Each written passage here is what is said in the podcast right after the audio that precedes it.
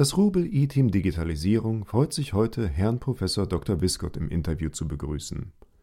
Professor Wiskott ist Lehrstuhlinhaber und Leiter der interdisziplinären Forschungsgruppe Theory of Neural Systems, die sich mit der Selbstorganisation neuraler Systeme beschäftigt.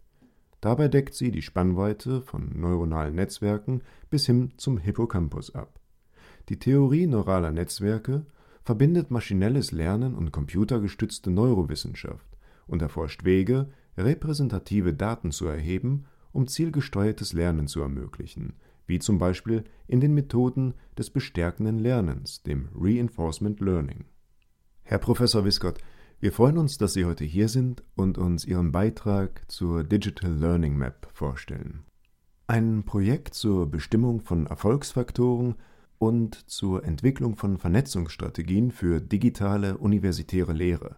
Ihr Praxisbeispiel, das Sie uns vorstellen, ist der Kurs Machine Learning Unsupervised Methods. Können Sie uns vielleicht zum Einstieg einmal die zentrale Idee Ihres Konzepts erläutern?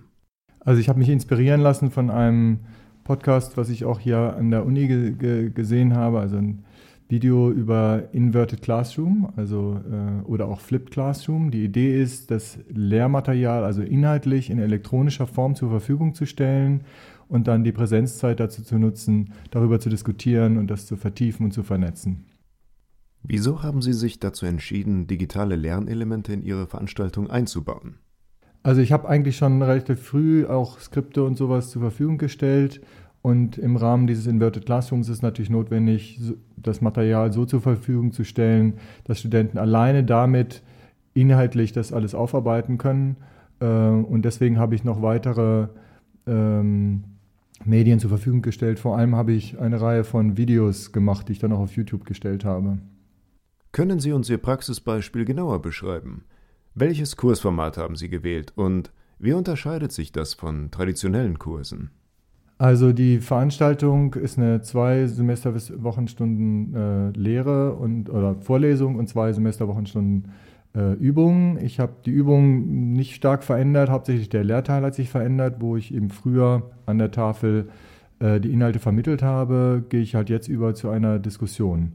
Äh, also ich stelle ganz viele Fragen, die, ähm, die sollen mir selber erklären, was nun der Inhalt ist. Ähm, und in dieser diese Diskussion finde ich sehr viel erfreulicher, als einfach nur vorzutragen. Können Sie uns Beispiele von den digitalen Medien nennen, die Sie eingesetzt haben und welche Wirkungen haben diese bei den Studierenden erzielt? Also ich habe zum einen Vorlesungsskripte äh, und zum anderen eben diese Videos.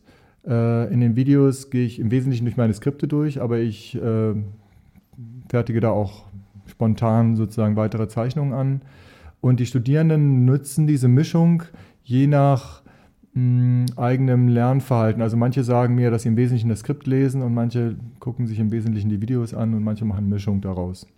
Wie kann die digitale Lernumgebung das selbstgesteuerte Lernen für ihre Studierenden ermöglichen?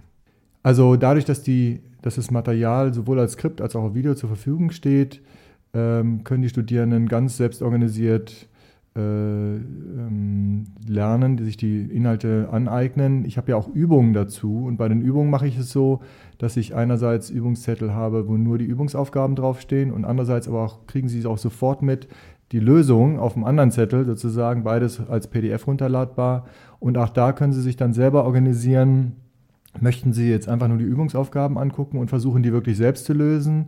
Oder brauchen Sie die Lösungen die Musterlösung als Hilfe, als Unterstützung oder sind Sie einfach nur damit beschäftigt, die Musterlösung zu verstehen? Also je nach auch dem, wie gut die Studierenden sind, können die sozusagen dann selbst bestimmen, wie viel Hilfe sie in Anspruch nehmen. Worin sehen Sie den Mehrwert in Ihrem Praxisbeispiel?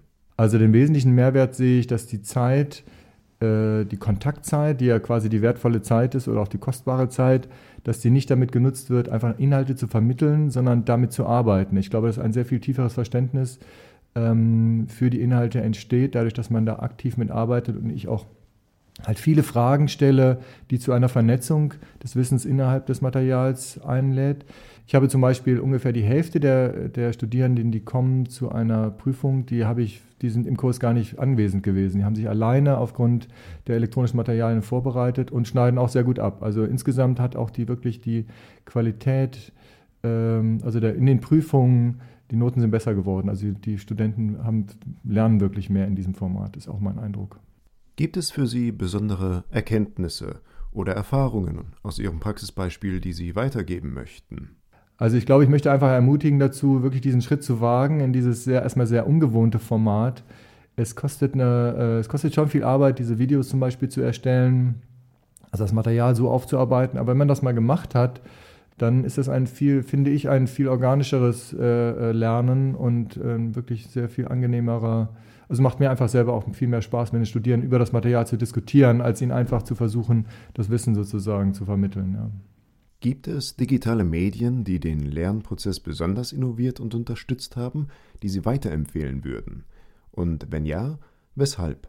Ja, wie gesagt, also ähm, es sind die Videos im Wesentlichen, die ich neu gemacht habe für dieses Format.